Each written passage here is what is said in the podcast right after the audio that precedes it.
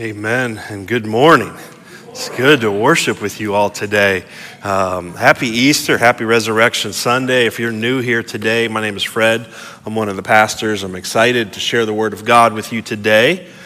We are going to be in First Corinthians fifteen. If you have a Bible, I invite you to turn there. If you don't have a Bible, no, no big deal. We'll have the words on the screen behind me and you can follow along there. What I want to do today is, uh, having worshiped and, and, and spent some time in praise, uh, I want to get into the Word and I want to reflect on the resurrection. And I, w- I want to consider four things about the resurrection that, that I think we need to consider here today. We're also going to have some baptisms during the service. Many of you are here to support a loved one who's getting baptized. Thank you for coming. And, uh, and um, we'll have an opportunity also to respond to the resurrection today. So, the four things I want to consider uh, concerning the resur- resurrection are on the handout that we gave you on the way in. So if you want to jot down some notes, fill in the blanks, follow along on there today, go ahead and get that out. On the back, you should see a place to take notes. The first consideration we're going to look at today is the reality of the resurrection. Perhaps a good place to start is to, to ask and answer the question, is the resurrection something that actually happened? Is the resurrection something that is, is has been established as historical fact? Of course, the biblical answer to that is, is that the resurrection of Jesus is as real as anything has ever been. But there are many objections. People raise concerns, objections, rightfully so. When we're talking about something as uh, extraordinary as someone returning from the dead, then we we ought to we ought to be cautious and we ought to look and investigate and say, well, is there good reason to believe this? And what I want to show you today is that I believe that belief in the resurrection is no blind leap of faith, that there is significant evidence and that the rational conclusion to come to is indeed that Jesus did rise from the dead. So we'll look at First Corinthians fifteen together. I'm going to start in verse three. If you'll follow along with me, Paul, writing to the church in Corinth, says, "For I passed on to you as most important what I also received, that Christ died for our sins, according to the Scriptures, that he was buried, that he was raised on the third day, according to the Scriptures, and that he appeared to Cephas, then to the twelve. Then he appeared to over five hundred brothers and sisters at one time. Most of them are still alive, but some have fallen asleep. Then he appeared to James, then to all the apostles. Last of all, as to one born at the wrong time, he also appeared to me." Paul presenting his evidence, and you got to understand that the, the book of First Corinthians is a letter that Paul wrote to a specific audience in response to things that were going on in their church. There were questions about the resurrection. Not only questions about the, the truthfulness, that these objections perhaps would have come from outside of the church, objections or questions about the truthfulness of Jesus' resurrection, but what does the resurrection mean for us? Are you saying that because Jesus raised from the dead that, that we too will not stay dead forever, but that we will be resurrected? And Paul's responding to some of these questions. He begins by presenting his case for the resurrection by presenting witnesses. It's like we see often in a court of law when someone is trying to prove uh, the innocence or the guilt of someone, they bring forth witnesses, and Paul brings forth his witnesses. Starting in verse five, it says that he appeared to Cephas.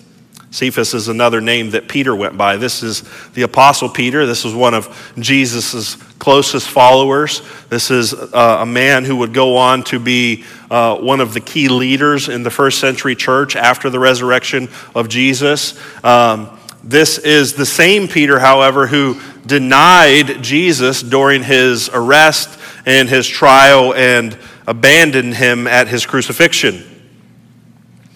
Peter's an interesting witness to bring forward because in some sense, I'm sure the last person Peter wanted to see after all he had done, he, you know, the night before Jesus is arrested, Peter says, "Man, I don't care what everybody else does. I'll die for you, Jesus. Nobody's going to, nobody's going to take me from your side.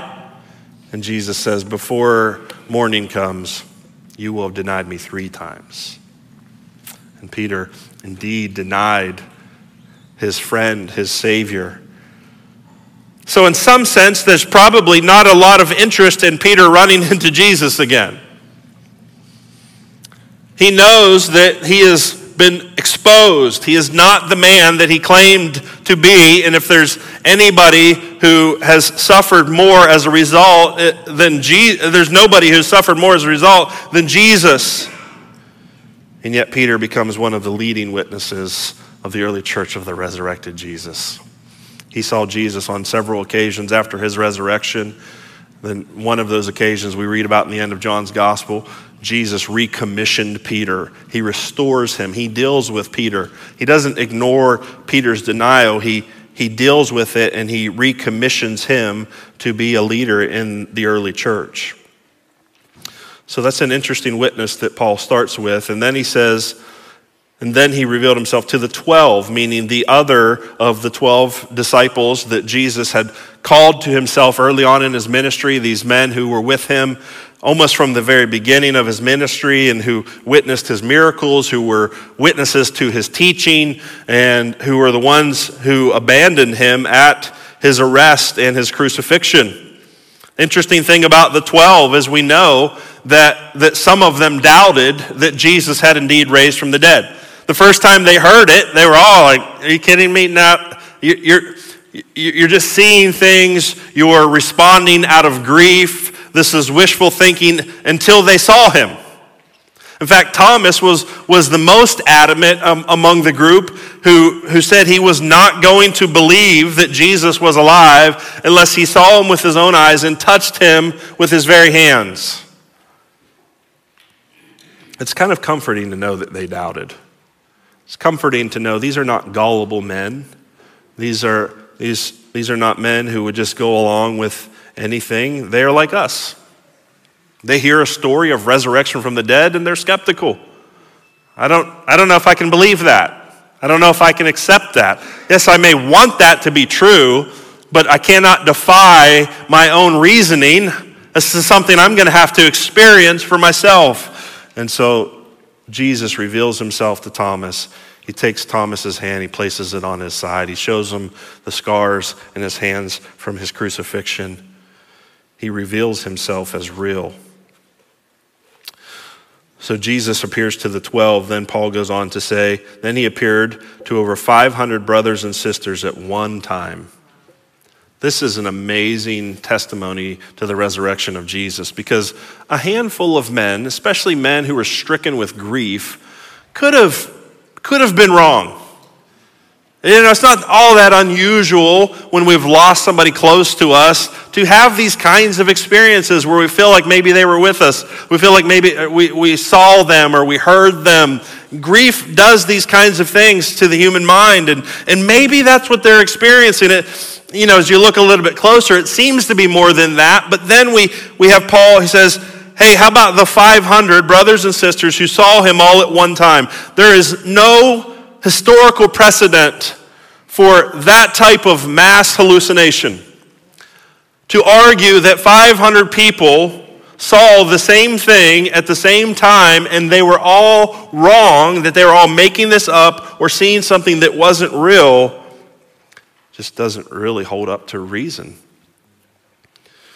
Paul says most of them are still alive. In other words, you can go ask them. I'm not telling you a story about people that you can't approach and confirm this story with. They're still alive. They're still out there telling people what they saw. They're, they're, they're still witnessing and testifying to what they saw. And you can question them and you can ask them and decide for yourself if you think that they really saw the resurrected Jesus. Verse seven, Paul goes on to say, then he appeared to James. Really interesting that he includes James here. James is Jesus's brother, half-brother to, to be exact. The wild thing about James is that James did not believe Jesus was who he said he was prior to the resurrection. He was Jesus's brother. Like, like he grew up with Jesus. And if you have a brother, you, you can probably relate. It would take a lot to convince you uh, that they were the kind of person that Jesus was claiming to be. In fact, Jesus's miracles, Jesus's astounding wisdom and ability to teach the scriptures were not enough to convince James of who Jesus was. He remained a skeptic until he saw the resurrected Jesus. Think about that for a minute. Here is a man who, in spite of all kinds of miraculous things happening around him and around his brother Jesus, refused to believe that Jesus was who he said he was. What changed James? And what changed the other people that Paul mentions here? What changed Peter from a broken man into the, the leader of the early church that we see in the book of Acts? What, co- what would cause five hundred people to say that they had witnessed the resurrected Jesus? What convinced Thomas, who had such strong doubts that the resurrection was real? Then Paul concludes, he says, last of all, as to one born at the wrong time, he also appeared to me. Now, you may know, but perhaps you don't know the story of Paul. Prior to meeting the resurrected Jesus, Paul hated Christians. He was, he was the early church's greatest enemy. He was going around with the authority of the Jewish leaders, and he was arresting and he was prosecuting people for blasphemy because they were declaring that Jesus had risen from the dead, and they were declaring that Jesus was the Son of God, and they were declaring that Jesus was the Messiah that the Jewish people had been waiting for, and he hated them. He hated them so much that he made it his number one mission to stop them. He was traveling, and if he heard there were Christians over there, he was going over there. If he heard there were Christians over there, he was going over there, and he was doing everything he could to stop them. He even was responsible for the first martyr in the Christian church, a man named Stephen, who was killed for preaching the gospel. That was Paul's doing. What changed? What convinced this man? What can, was it the guilt of what he was doing? No, he would say he felt completely righteous in what he was doing. What he says changed him was he saw the risen Lord. Now, do all of these witnesses mean that Jesus indeed rose from the dead? It's strong evidence, but you can't, you can't conclude from that. You, well, you can apply reason and say this is a pretty strong case, but all of this doesn't necessarily prove that Jesus rose from the dead. But it, what it does do is it, it presents evidence that you're going to have to, if you reject the resurrection of Jesus, you're going to have to find some other way of explaining. How do you explain all of this? How do you explain the change that took place in these people who claim to have seen Jesus? How do you explain the, the millions of people who, over the last two thousand years, who say that Jesus is alive and real in their lives? I think the reasonable conclusion to come to is that Jesus really did rise from the dead. I think the best way to explain all of the evidence that we have, the best way to understand the claims, not only from Apostle Paul, but from the other biblical writers, the claims of millions of people who have believed in Jesus ever since and say that they have experienced the reality of Jesus in their lives, myself included. I think the best way to explain that is to believe that the resurrection of Jesus is actually a historical fact, that he really did rise from the grave, that he really did defeat death on our behalf, that the, that the tomb really is empty. So that's the reality of the resurrection. Having considered the reality of the re- resurrection, let's, let's move on to point number two on the handout, the importance of the resurrection. Well, just how important is this? Does it really matter if Jesus rose from the dead? Can't we have faith and can't we believe in, in Jesus without believing in the resurrection of Jesus? Well, Paul has an answer for that. He says in verse thirteen, he says, if there is no resurrection of the dead, then not even Christ has been raised. In other words, he's responding to people who say, just like many people say today, once you die, you die. There's nothing else. There's no life after death. There's no heaven. There's no hell. There's there's there's no eternal life. There's just this life, and once it's over, it's over. He says, well, if that's the case, if there's no resurrection of the dead, then not even Christ has been raised, verse fourteen, and if Christ has not been raised, then our proclamation is in vain, and so is your faith. Paul seems to, to be saying that our entire faith, our entire belief in in Jesus as Savior hinges upon this one event, the resurrection of Jesus. He said, he goes as far to say in verse seventeen, if Christ has not been raised, your faith is worthless. You're still in your sins. In other words, if Jesus has not risen from the grave, then we have no forgiveness for our sins. We are still guilty before God. And he says in verse eighteen, those then who have fallen asleep in Christ have also perished. If we have put our hope in Christ, this is so sobering. If we have put our hope in Christ for this life only, we should be pitied more than anyone.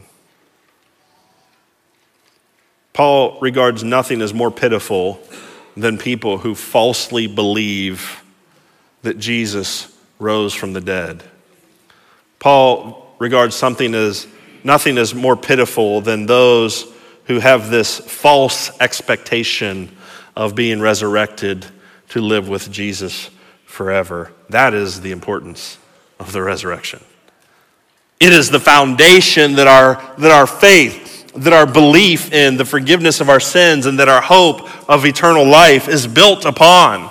The resurrection is a, a, a cornerstone in the, the, the whole Christian faith. And if we can't trust the resurrection, then we have no valid reason to think that our sins are forgiven and that we have gained eternal life.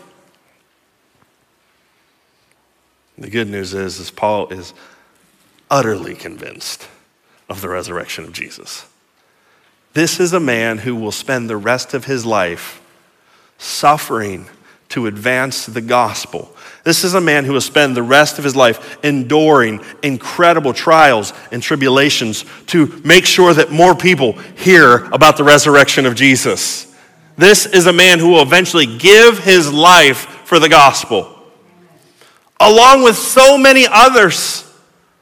Church history tells us that those, those, uh, those twelve that Jesus called to himself, aside from Judas, almost all of them would go on to die for preaching the gospel. Whether or not you're convinced of the resurrection of Jesus, you should know that these people were convinced of the resurrection of Jesus. They believed this. They lived for it. They died for it. So having considered the reality of the resurrection, the importance of the resurrection, let's also consider what are the effects of the resurrection, the next thing you see in your handout. And while you're jotting that down, we've got some people that are going to get baptized here in a few minutes. I want to dismiss them because they need to go get prepared for their baptism. So if you're being baptized here today, if you slide out and go ahead and get ready, uh, we'll be ready for you in just a few minutes. What are the effects of the resurrection? Well, we're not going to We're not going to cover all of them, just as like we didn't talk about all of the evidence uh, for the resurrection. I can't, I don't have time to go into all of the effects of the resurrection on us personally. I'm just simply want to look to the, the specific things that Paul talks about here in First Corinthians fifteen, because having been convinced that resurrection, that the resurrection is a reality, having been convinced that Jesus was risen from the dead and that, that we as believers and followers of Christ will one day be resurrected as well, that presents all kinds of questions, doesn't it? I mean, think about that. If, if we're saying that though we expect to die, that one day we will be resurrected from the dead, then that That presents some interesting questions. I've been to a lot of funerals. You know, on T V, um, especially like I think of like the Western movies and stuff like that, they'd put somebody in like kind of a sort of shabby pine box and then bury them in the ground a little bit. And like with that image in mind, you think, okay, I could see like if you came back to life, maybe you could dig your way out of that thing. But when we bury people, we bury people. When you go into a vault, you, you, you, you're not getting out of there. And so what does this mean? The resurrection of the dead, or, or, or we, what if somebody was cremated? What does this mean that they'll be resurrected? Does the resurrection mean that our bodies will be put back together to look the way that they look now? If so, that's not that great. I don't know if that's how I want to spend eternity. These are the kinds of questions that this brings up. These are the kinds of questions that the Corinthians were asking. And so Paul responds. First of all, he follows up verse nineteen, where he said, if we have put our, our hope in Christ for this life only, we should be pitied more than anyone. He responds in verse twenty with his, an affirmation of his confidence. He says, but as it is, Christ has been raised from the dead, the first fruits of those who have fallen asleep. First fruits means that he's the first of many. Just as Jesus was raised from the dead, so all who trust and believe in him and follow after him will be raised as well. That's what it means, that he's the first fruits. And so I'm going to jump down to verse thirty-five, where he's answering a specific question. He says, but someone will ask, how are the dead raised? What kind of body will they have when they come?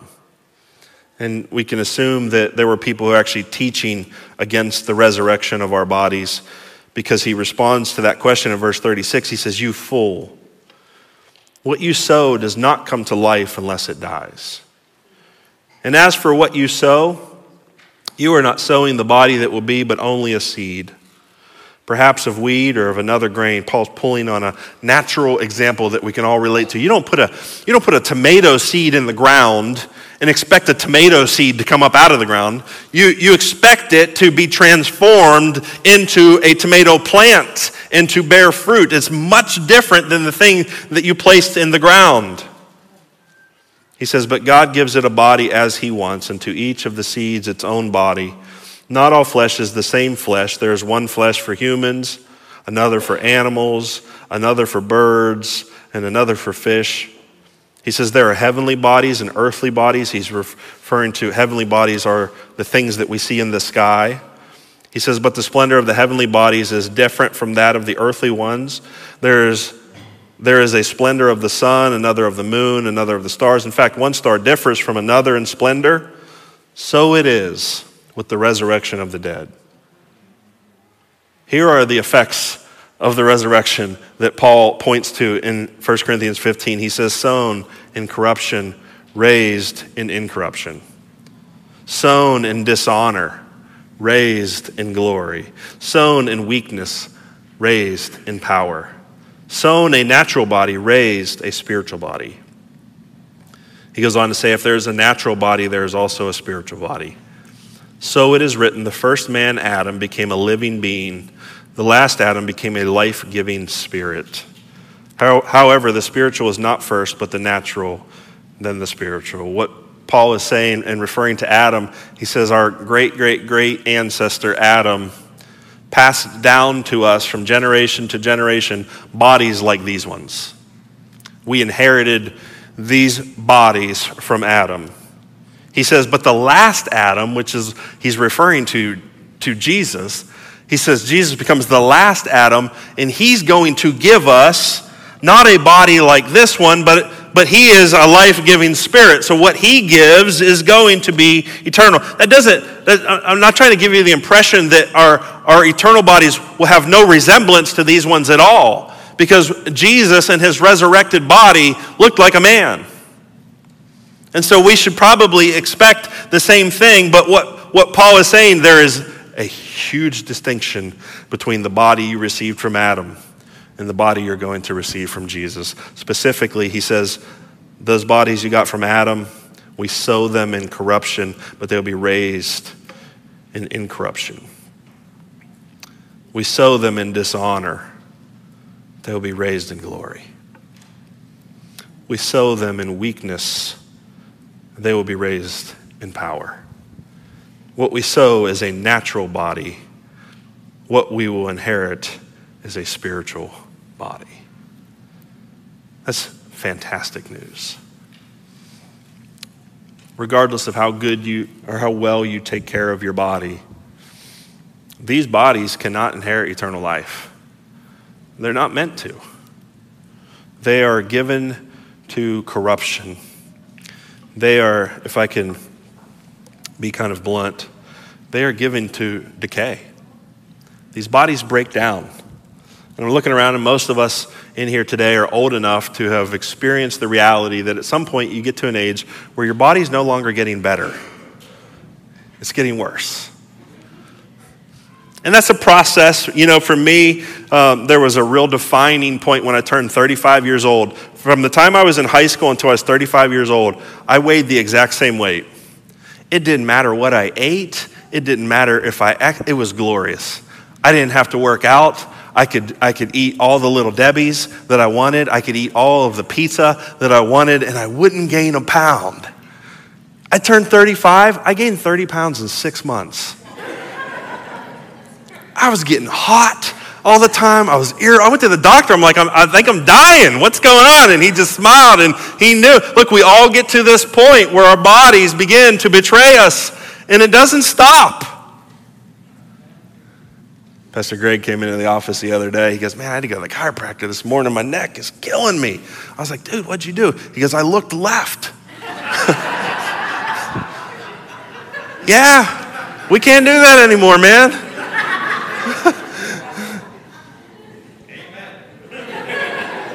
Good news is, the good news is these are not our eternal homes.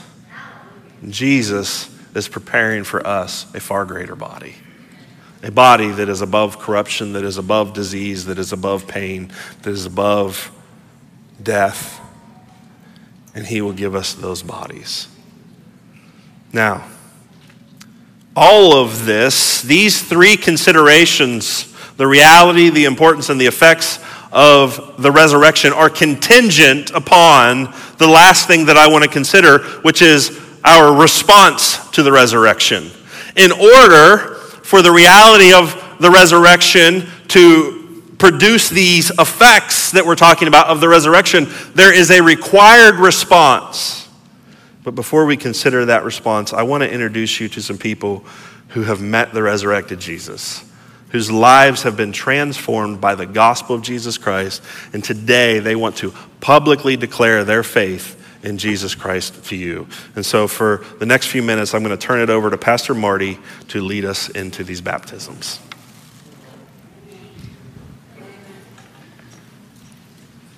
That's such a cool transition. I love that. Let me get rid of that.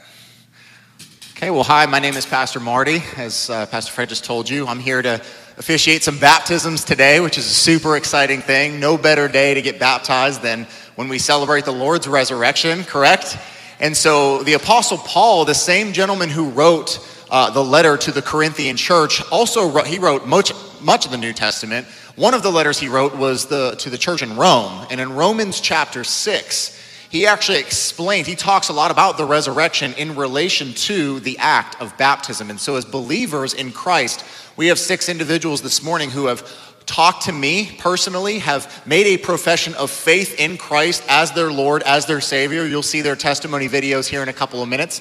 And they are responding to that event, what happened inwardly, the, their heart being made new, salvation being offered to them, the gift of eternal life they've been granted. They are following that up with believers' baptism, because the Apostle Paul says that in baptism we identify with Christ's death, burial, and his resurrection. When I was growing up, a pastor who used to do baptisms, the one who baptized me, he would say this phrase as he would baptize people. He would say, buried in the likeness of his death, raised in the likeness of his resurrection. And that's exactly what these individuals are doing this morning. So as soon as they get baptized, this is something to celebrate. So we're really excited about this. I'm going to welcome our first person. I'm soaking wet right now, but I'm going to transition us back to continue on our service. If you would pray with me, uh, and I'll get the worship team and call Pastor Fred back up.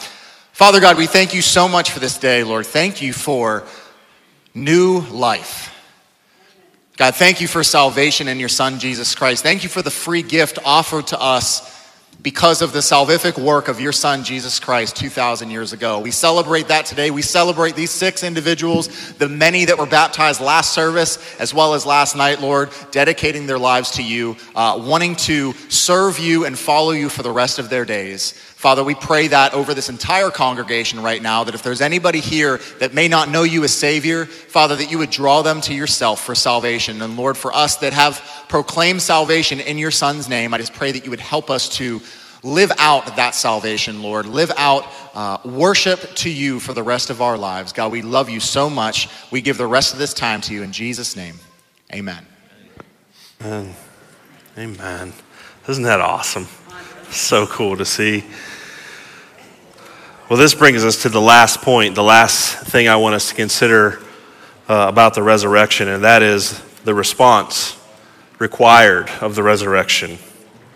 I love the way Jesus handles this when he's dealing with Lazarus's sisters. Lazarus, a good friend of Jesus, has passed away. His sisters are mourning, and Jesus says to one of them, he says in John eleven twenty-five, I am the resurrection and the life. The one who believes in me, even if he dies, will live. And everyone who lives and believes in me will never die. But then he asked this all-important question. He said, do you believe this? The most important question that you need to ask yourself about the resurrection today is, do you believe this? Do you believe, as they just testified, that Jesus lived a life that we could not live, that he died a death that we could not bear to die, and that he rose again to give us eternal life? If you believe that, Jesus invites you to come to him through repentance and faith and trusting in him. He invites you to receive his gift of eternal life. He invites you to have your sins washed away. Do you believe this? If you would close your eyes, just a moment, and just a moment of personal reflection, I want to ask you to consider, have you responded to the gospel message with belief? If not, do you want to respond to Jesus' invitation today? To believe in him, to receive him into your life, to have your sins forgiven, to receive the gift of eternal life. If you're here today and you're saying, I want to trust in Jesus, I want him to be my Savior, I recognize that I am a sinner, but that he died for my sins and that he rose from the grave to give me eternal life. If you want to do that today, I'm going to pray in just a moment. I invite you to pray along with me. But just so I know who's praying with me today, if that's you, you want Jesus to come into your life and be your Savior, would you raise your hand nice and high so I can see who I'm praying with here today? Do you want to receive Jesus today? Thank you. Thank you. Any others? Those of you who just raised your hands, you can put your hands down. Would you pray with me in your hearts? Something like this. Jesus, I know that I'm a sinner. I've broken your law. I've rebelled against you, and I need a Savior. But today I turn from my sin and I believe that Jesus, that you came and died for my sins, and you rose to give me eternal life. And by believing in you today, I receive you as my Savior, and I commit myself to following you in this life. I commit myself to learning to live in relationship with you so that I would do the things you want me to do and live the life that you want me to live as I turn from my sinful ways to follow you. Come into my life and come into my heart. Make me a new person as your word says you will. Wash away my sins and grant me eternal life. Thank you for dying for me. I pray this in Jesus' name. Amen.